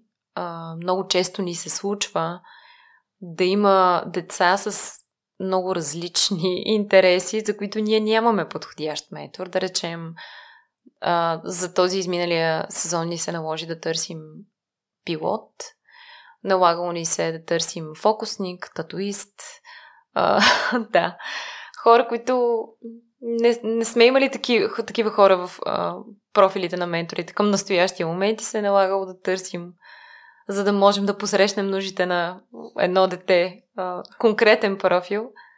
Така че по-скоро ако имам един апел към слушателите на подкаста, то би бил да обмислят това да бъдат ментори. Изобщо не е сложно, изключително е приятно, изключително е зареждащо, защото аз съм на 33 години и не ми се струват толкова далечни дните, в които бях ученичка. Някакси не го чувствам като някакво отдавна от минало време. Аз се чувствам млада. Обаче, като заработиш с а, един ученик, който е на 17 години, два пъти на твоите години горе-долу, осъзнаваш всъщност колко всъщност не, не си вече там и как енергията и идеите и ентусиазма на тия млади хора всъщност те зареждат тебе. И техният начин на мислене всъщност ти дава една нова перспектива на теб. Много е интересно. Всъщност има един страхотен обмен на, а, такива на емоция, на информация, на, на много неща, а, които се случват в отношенията между ученик и ментор. И затова преживяването е много, наистина, а, интересно и за менторите и много препоръчвам. Изобщо не е просто да дадем на учениците от своите знания и опит, ами да си вземем, защото има много какво да си вземем от тях. Аз, доколкото знам и за менторите е полезно менторството, тъй като и те израстват. О, да. О, да. Удовлетворението е страхотно. На финала на програмата, когато видиш ученик ти, който презентира идеята, по която сте работили 3 месеца заедно, уникално е чувството. Наистина е страхотно. Затова имаме и много ментори, които се връщат. И, и са ментори за повече от един сезон то просто е а, така, не можеш да се откачиш в един момент. И като видиш действително какъв, какво въздействие може да имаш върху начина на мислене, върху изборите, върху разбиранията на младия човек, това е огромно. Наистина. Ако ти можеш да промениш пътя на един млад човек към по-добро, това е едно огромно добро, което си направил. Креми имаме и друго общо нещо, страста към спорта и към осъзнатото хранене. И аз съм съгласен с теб, че в действителност ежедневието ни е доста различно, когато сме в университета или в училището спрямо след това. И понякога се налага да правим компромис или да се променим перспективата и да разберем, че не може да сме толкова активни или да сме толкова изпълнителни. Та и при теб е било така в миналото по-вече спортно активна си била по-стрикна с храната. Та, по какъв начин ти се промени перспективата, но и по какъв начин запази едно ниво за да се чувстваш добре, да изглеждаш добре, а не да му биеш хикса и да има вече наднормено тегло, здравословни проблеми и така нататък. Благодаря ти за комплимент, че изглеждам добре. А, ами, да, всъщност спорта стана част от живота ми в един момент, в който аз надебелях, без въобще да осъзная как се случи. И това беше когато дойдох в София, първи курс студентка. Буквално в първи един месец, месец и половина може би, качих 10 кг. Ама аз ядях наистина по 4-5 пъти на ден и от стола за лев и 50, първо, второ, трето, всичко си заминаваше. Горе, големите дюнери там, бургери от Манджа Стрит. Видях, че няма Манджа Стрит. Много тъжно. Студентски град. А, и си похапвах много сериозно. Някои твърдят, че от а, подсъзнателен стрес, от промяна на средата. Но аз действително качих пени килограми, които няколко месеца по-късно вече м- не ми харесваше това, което виждах в огледалото. И всъщност това беше момента, в който реших, че а, ще предприема нещо. А преди това, каква ти е била хранителната култура и спортната култура? Никаква. Никаква. Това, което родителите са ти приготвили и не си спортувала? Не. Изобщо. Но си изглеждала, била си слаба? М- да, може би гена ми е такъв, но а, да, изглеждах винаги съм била слаба, с изключение на този период, в който изведнъж натрупах много килограми. Тогава си спомням как с моите приятелки, още като дойдохме в София и ходихме в Макдоналдс и те се кахряха сега как ще им се залепат тия сандвичи а, нали, тластинки и такива неща, пък аз бях, о, на мен нищо не ми се лепи. Аз ядях по много и всякакви неща. И в един момент се оказа, че това не е така и а, дали, това беше момента, в който реших, че дали, няма как да изглеждам така. Аз не се чувствам...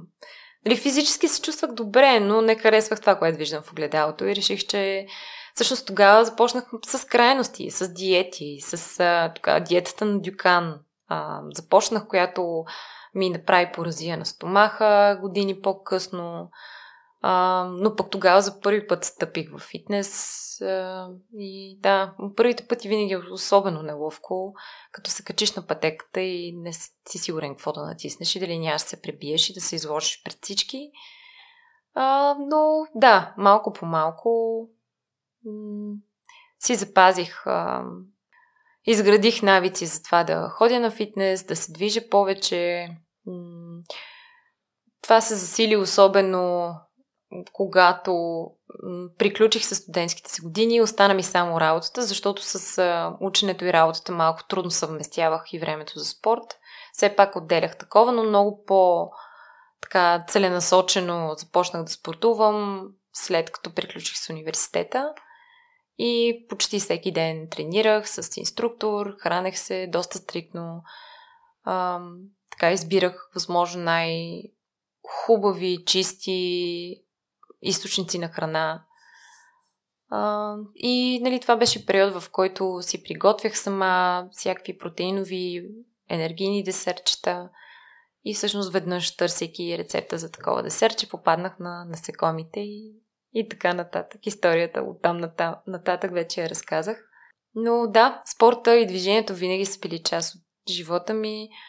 А, особено напоследък, м- ако нямам поне 10-15 минути време на ден, в което аз правя нещо активно, насочено към това да, да се движа м- съзнателно, нали, разходката на кучето е едно нещо, но това да си кажа, окей, 10 минути сега а, ще направя коремни упражнения или нещо друго, нали, това ми е много важно за тонуса, за да се чувствам добре. Факт е, че напоследък нямам чак толкова време и възможност физическа да а, съм активна, но дори сега в неделя, когато а, решихме да си останем вкъщи и да не правим нищо, буквално със събуждането аз усетих една тревожност, че аз а, нямам нищо планирано за днес и че, а, нали, защото всеки ден, всеки почивен ден ние сме някъде по планини, по баири, по разходки навън. Винаги това да сме навън в свободното време ни е абсолютен приоритет. И, нали, да правим предизвикателни а, преходи и всякакви такива възможности да се натоварим физически и да сме сред природата. За нас е супер. И така, неделята беше един такъв стресов ден, в който ам, осъзнах при събуждане, че нямам нищо планирано и въпреки това карахме колело един час в града, за да мога нали, спокойно да преживея този ден. да. Е важно да спорта, който практикуваш, да те докосва. Ти си експериментирал с някои тежестите са твоите. Не е необходимо да следваме масовата Абсолютно. Това. Повечето хора намират тежестите и фитнеса за скучни. И ги разбирам защо. Аз много добре разбирам защо, но за мен е много приятно. За мен е медитативно. Аз, изпълнявайки едно упражнение в фитнеса, се фокусирам изцяло върху него, върху това, което изпитвам, върху времето, което ми остава. Аз не слушам подкаст, музика или аудиокнига. Аз не слушам нищо. Аз съм там слушам си тялото, усещам си тялото, следа си времето и за мен това е едно много медитативно ам, време. И се чувствам много добре. След фитнеса се чувствам супер тонизирана, супер енергизирана и мисля, че никое друго движение, никоя друга активност не ми носи този тонус. Кремия, какви компромиси си склонна да направиш и с храната, тъй като аз съде по себе си в миналото а когато ежедневието ми беше сходно, можех а, всеки ден да имам едно и също да ми е планирано, докато сега дейностите са ми различни. Не мога да спазвам стрикно часове, някой път и количество на хранене, но а, това е единственото нещо, което правя. Аз не си купувам а, храна от... Тоест, джънк фуда не ме привлича почти изцяло домашно приготвена храна. А, компромис, който съм възприел за себе си е, може би, различни часове, в които мога да ям и някой път количествата, евентуално. Mm-hmm, да, ами аз също мога да ям една и съща храна в много продължителен период от време. И даже не този ден пита, бе, не ти ли омръзна всяка сутрин да ядеш кисело мляко с активирани орехи, нали, той се шегува с мен и така а, присмехулно казва активирани орехи и мюсли, кокосови стърготини. Ам, но да, закусваме едно и също нещо. Това поне, поне да не мисля за закуската, защото малко ме натоварва това да мисля за всяко следващо хранене, какво да бъде, кога да бъде. Предпочитам да, да съм планирала нещата. Ам, сега имам щастието да имам къща в любимец и моите родители да са там и да гледат кокошки и а, да гледат всякакви продукти. Така че аз често получавам колети с а, плодове, зеленчуци, яйца, месо, нали, хубави съставки, с които мога да готвя и да, да се храня. А, свекърва ми също готви много и ми помага с а, специално с а, храната за обед. А вечерите вече са си а, изцяло моя грижа и там отново се стремя да намирам магазинчета, които продават качествена храна от а, производители, да си подбирам съставките, с които готвя. А, но да, аз като цяло по някакъв начин ми се промени метаболизма последните години и аз се опитвам да кача килограми, но не успявам. Аз бях голям червоугодник на времето и много обичах да ям. Аз мога да седна с пълна чиния, с връх, с нещо вкусно и да го изям. И да ми стане лошо, и да не мога да дишам, и да ми е ужасно, да се мразя след това. Но можех да го изям. Сега не мога. Сега хапвам няколко хапки и се усещам сита и ми става неприятно и не искам, не искам повече. Може да е най-вкусното нещо на света. Не мога да се насиля да ям повече. Просто е мъчение за мен. И така, всъщност ям малки количества храна, колкото и да ми се иска да са по-големи и да си казвам, ще е хубаво да кача някое кило, но не ми се получава. Та, чувствам се добре и мисля, че това е най-важното. Усещам се как след определени храни ми се доспива или ам, ме енергизират, така че ам, наистина вярвам, че с годините хората се учим да... И е важно да се научим да слушаме тялото си, да усещаме кое как ни влияе, кафето, водата, която пием, храната, която поглъщаме и спрямо това да си планираме и ам, как да се храним през деня. Да използваме всъщност предимството, което ни дава храната и начина по който ни кара да се чувстваме за целите на това да сме по-продуктивни или пък не, ако денят ни предполага да си почиваме повече. И крем, кои са храните, които те енергизират? Ами, аз много обичам а, морски деликатеси. Да, а, октоподи, калмари, а, скариди, хубави риби. А, не знам дали не ме енергизират и защото ме ексайтват, ме вълнуват и, и напоследък така съм се зарибила да търся различни рецепти за тяхното приготвяне. А, но да, плодове, зеленчуци и морски храни всъщност са ми любимите и тези след които се чувствам така свежа, добре, не се чувствам така преяла, както примерно се чувствам след ризото или след, след... Бих казала пица, но ям пица сигурно два пъти в годината. Суши също много обичам. И почти всяка седмица ям суши. Да, мога да кажа, че това са ми любими храни. И насекомите, разбира се, но а, за съжаление няма как да си хапвам толкова редовно от тях, тъй като все още е скъпо а, да се снабдявам с тях. Да, в крайна сметка, защо а, ние започнахме от там, че отглеждането е сравнително ефтино, на база на какво се държи високата цена на насекомите като ястие, като брашно? Ами няколко са причините. Насекомите са така, автентична храна за Азия, специално за Африка, за Централна и Южна Америка, но най-вече там, където климата е топъл, влажността е висока и единственото, което трябва да правиш, за да се грижиш за насекомите, е да им хвърляш по някоя друга обелка от а, плод или зеленчук, малко а, увесени ядки или някои ги хранят с а, храна за птици. А, и реално до там се изчерпва грижата ти с това да веднъж на ден да хвърлиш някаква храна на насекомите, с която те да се хранят и те, те всъщност пият вода от обелките на плодове и зеленчуци. Няма нужда да им. Те не пият вода от съдчета. А, докато в западния свят и в Европа, изобщо за да имаш ферма за насекоми, които да се са годни за човешка консумация, се изисква страшно много.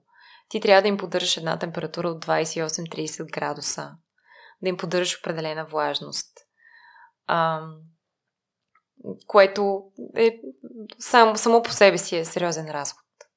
Това е една индустрия, която е съвсем нова за западния свят, която те първа търпи регулаторни, те дори не са променями въведения, защото тя не съществува и за да започне да съществува и, и легално да се развива, има нужда от законодателна рамка, която те първа се изгражда и се изгражда доста бавно.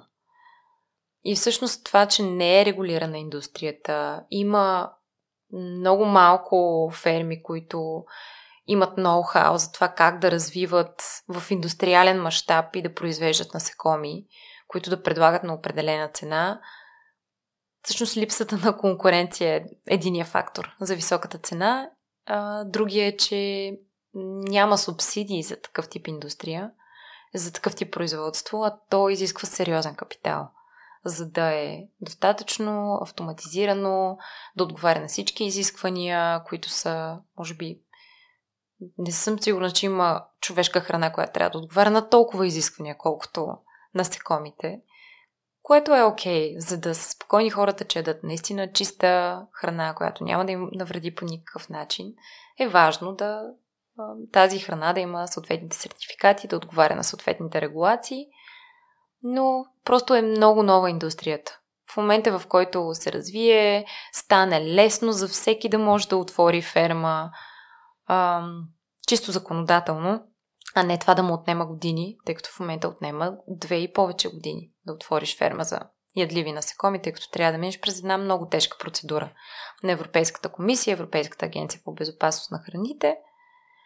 А, и това е за момента така, основния шоу-стопър за това да има масово предлагане на ядливи насекоми на достъпна цена за хората. Но вървим, макар и с бавни стъпки, на там насекомите да станат, не знам дали ще станат мейнстрим храна, а, която ще си купуваме заедно с оризовите ядки или не знам и аз чипса.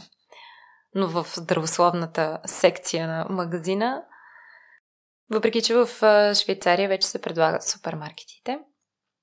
Но да, бавно се случват нещата. И все пак щем не щем вървим на там альтернативни източници на храна, на енергия, на, на всичко. Просто защото начинът по който произвеждаме не е устойчив и трябва да намираме начин да така, произвеждаме храната си така, че да не навред, навред, навреждаме повече на природата. И насекомите са една отлична альтернатива за това но те първа а, се радвам, че имам възможности тук да споделя за това, просто за да могат повече хора някакси да го разберат и да подходят с а, не чак такъв голям скептицизъм към насекомите.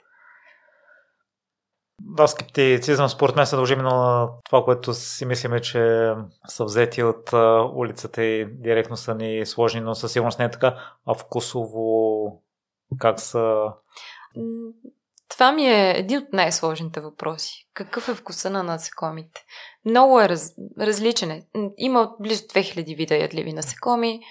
Аз съм опитвала 15. Имат доста различен вкус. Всяко едно от тях зависи от начина по който са приготвени, от храната, с която са хранени. Но мога да дам няколко примера. Сушените штурци имат вкус на оризова ядка Даже някой път, ако са пържени, имат вкус на цаца. Да, на, пи, на рибена опашка, която е една хрупкава и, и всъщност много приятна, според мен. А някои ги определят като ядки. М- сварената ларва на стършел има вкус на сурово кашо. Едно към едно. И така, опитвала съм и термити, живи термити в Мексико, в джунглата. Имат вкус на а, черен пипер. Но на такъв а, не сушен, ами пресен черен пипер, ако се сещаш, те са едни а, различен е пипера, който е не е изсушен за подправка, ми е още пресен. С една дума вкусни се стават за ядене. Ами твърдят дори, че миризливките, леко препечени, имат вкус на а, ябълково семе. Аз съм опитвала миризливка, сурова, по погрешка. И да, не беше, не беше, не препоръчвам. Край ще те върна отново малко на спорта и храната, тъй като за мен спорта не подлежи на обсъждане в ежедневието а, при теб кои са тези неща, които независимо от ежедневните задачи, нещо, което не би била готова да промениш. Като изключвам разхождането на кучето, отделяне на време за тези стандартните неща. Ами, със сигурност времето навън. Не мога да си представя, че дали заради това, че съм израсла в малък град, в къща и съм прекарвала много време навън сред природата, това ми е нещо много важно и абсолютно много ми е трудно да, да затворя деня, ако а, не съм прекарал поне 10 минути навън. Защото понякога няма куче и понякога нямам повод да изляза навън, но си търся, така че нещо а, абсолютно ми е важно да имам някакво 10 минути, ако щеш, навън, на въздух, на зеленина. Аз живея до Южния парк, така че имам тази възможност. А, другото, което ми е и то от няколко месеца насам, ми е абсолютно също нещо, което абсолютно присъства във всеки мой ден. Това, са, това е 30 минути четене на книга. Това също е нещо, с което не правя компромис. Много рядко. Понякога ми се налага, но гледам да не правя компромис това. И както споменах, движението и отскоро, също от началото на годината, тя вече почти е към края си, се опитвам да медитирам и също да отделям време за медитация, която дали, независимо дали се справям или не, понякога изобщо не ми се получава твърде много неща и мисли населяват ума ми в този момент, които не мога, наистина не мога да изключа. Но се опитвам и се старая да отделям редовно време за това нещо, защото вярвам, че е важно човек да успява да, да спре и то, ако не да спре съзнанието си, то поне да, да прави опити за това. Наскоро слушах един подкаст точно за медитацията, в който човек, който госта всъщност разказваше, че всъщност медитацията е последователност от опити да изгоним мислите си, а не да се фокусираме върху нещо конкретно или да се фокусираме да не мислим за нищо а, всъщност опита ни да прогоним всяка следваща мисъл, която нахува в съзнанието ни е самия процес на медитация. И ако се опитваме да изградим навик да медитираме всеки ден, то е достатъчно да си определим, ако щеш, една минута днес. Ако аз нямам време, ще си отделя една минута, но ще знам, че днес съм медитирала. Така че това, медитацията е нещо, което тази година се опитвам да също да внедря в ежедневието си. И кога ми се получава, кога не. Но там не мисля, че ключовото е да го правиш всеки ден. Факт е, че се старая да го правя максимално често, но има периоди и периоди. И във всичко е така. Понякога сме по-натоварени, понякога нещо ни се случва, което ни възпрепятства. И, и е важно да си кажем, това е окей, ще продължа когато мога или при първа възможност и наистина да, да търсим тази първа възможност, а не така да се отпускаме и да си казваме, нали, да възобновим след много време. Ами да си го следваме, ако сме решили, че това е нашето четенето, защо е важно да присъства в ежедневието ти? Ами, защото това е, това е моят начин да се откъсвам също от а, ежедневието и да уча нови неща междувременно. Защото медитацията е едно, а четенето е друго. По същия начин фитнеса е друг тип откъсване за мен. А, но така или иначе, последните години се опитвам да чета повече, така че реших, че въвеждайки един такъв дневен норматив, ще ми помогне за тази цел и със сигурност вярвам, че, че е важно всеки да чете, независимо какво. Аз гледам да редувам м- книги за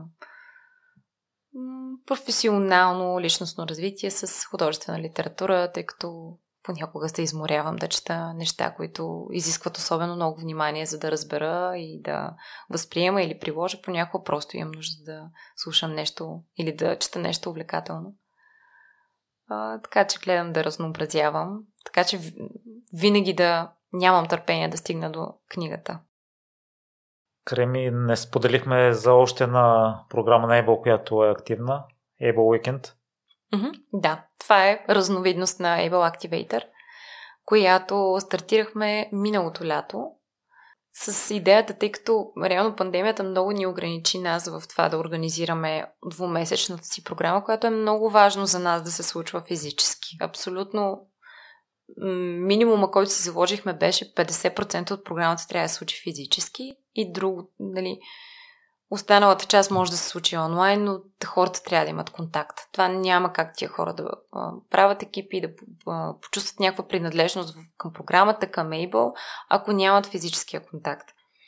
И всъщност а, този формат, уикенд формата на Able Activator, преценихме, че е един достатъчно кратък формат, в който можем да съберем хора на едно място.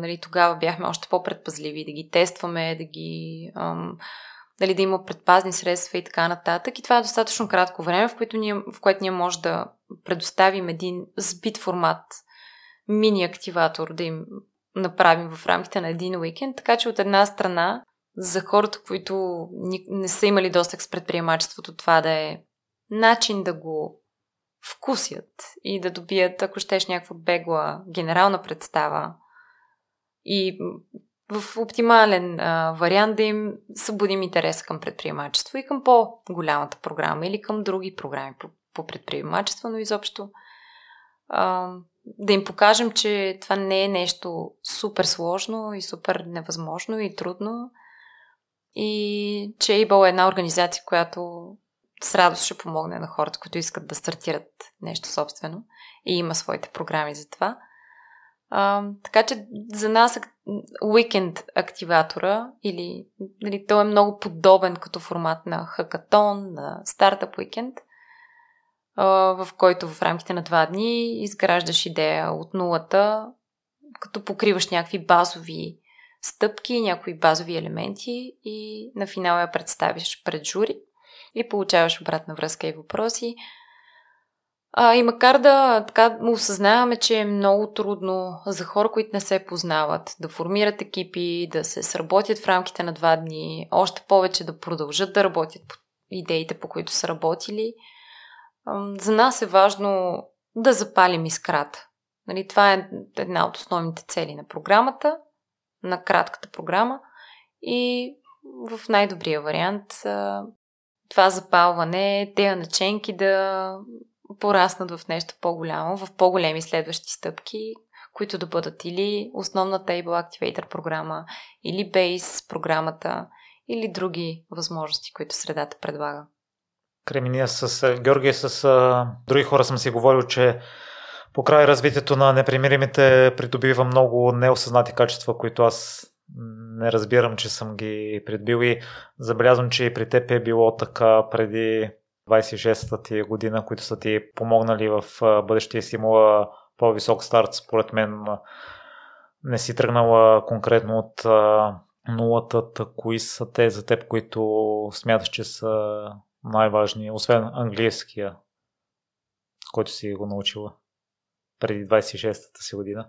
Ами, качествата, които успях да изградя всъщност преди този преломен момент с участията ми в предприемаческите програми, когато бях на 26, а, може би извън училище а, и университета, бих казала, че корпоративният свят и всъщност работата в Хилтън ми даде много. И може би факта, че идвам от малък град и нямам самочувствието на, на хората, които, на които са им се случили доста повече неща, отколкото на мен в един определен момент от живота. А, винаги ме е карало да се старая повече и да, как се казва, да а, се целя да съм to strive for excellence. Да се старая да съм перфектна във всичко, което правя. Вярвам, че това съм го изградила като усещане във времето спрямо моите колеги в университет, в работата ми. И винаги съм полагала доста усилия за това да, да се чувствам, че аз мога не по-малко. И вярвам, че това е било здравословно.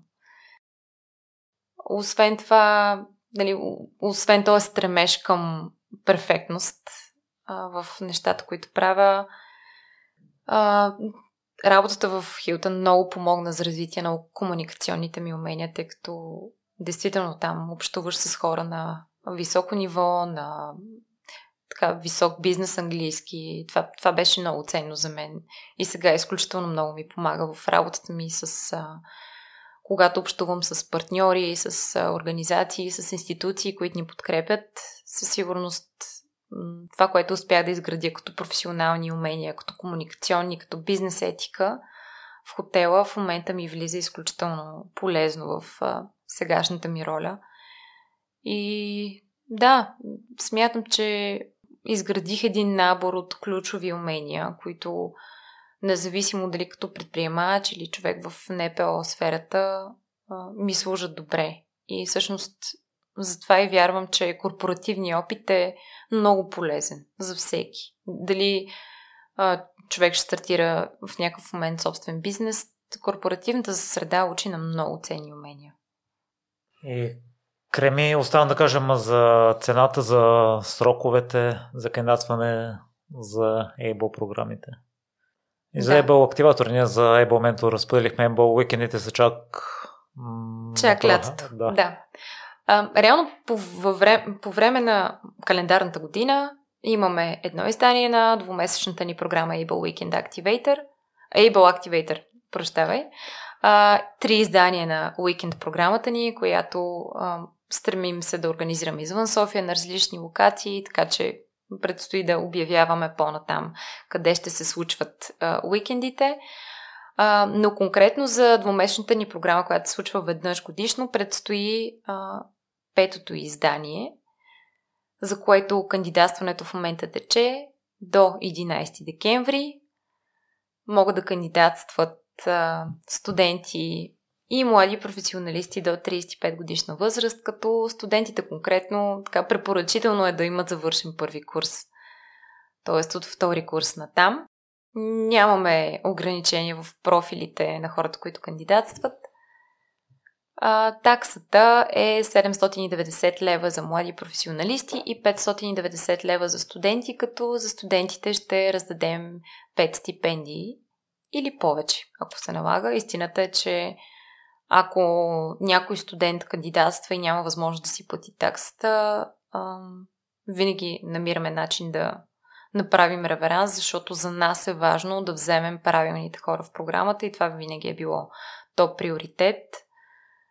А, общо взето, това са накратко а, основните елементи на кандидатстването. Самия формуляр така, на сайта се кандидатства able, а, activator.bg. Много важно, забравихме да а, споменем къде могат хората да влязат и да прочитат повече за програмата и да кандидатстват. Формуляра е така.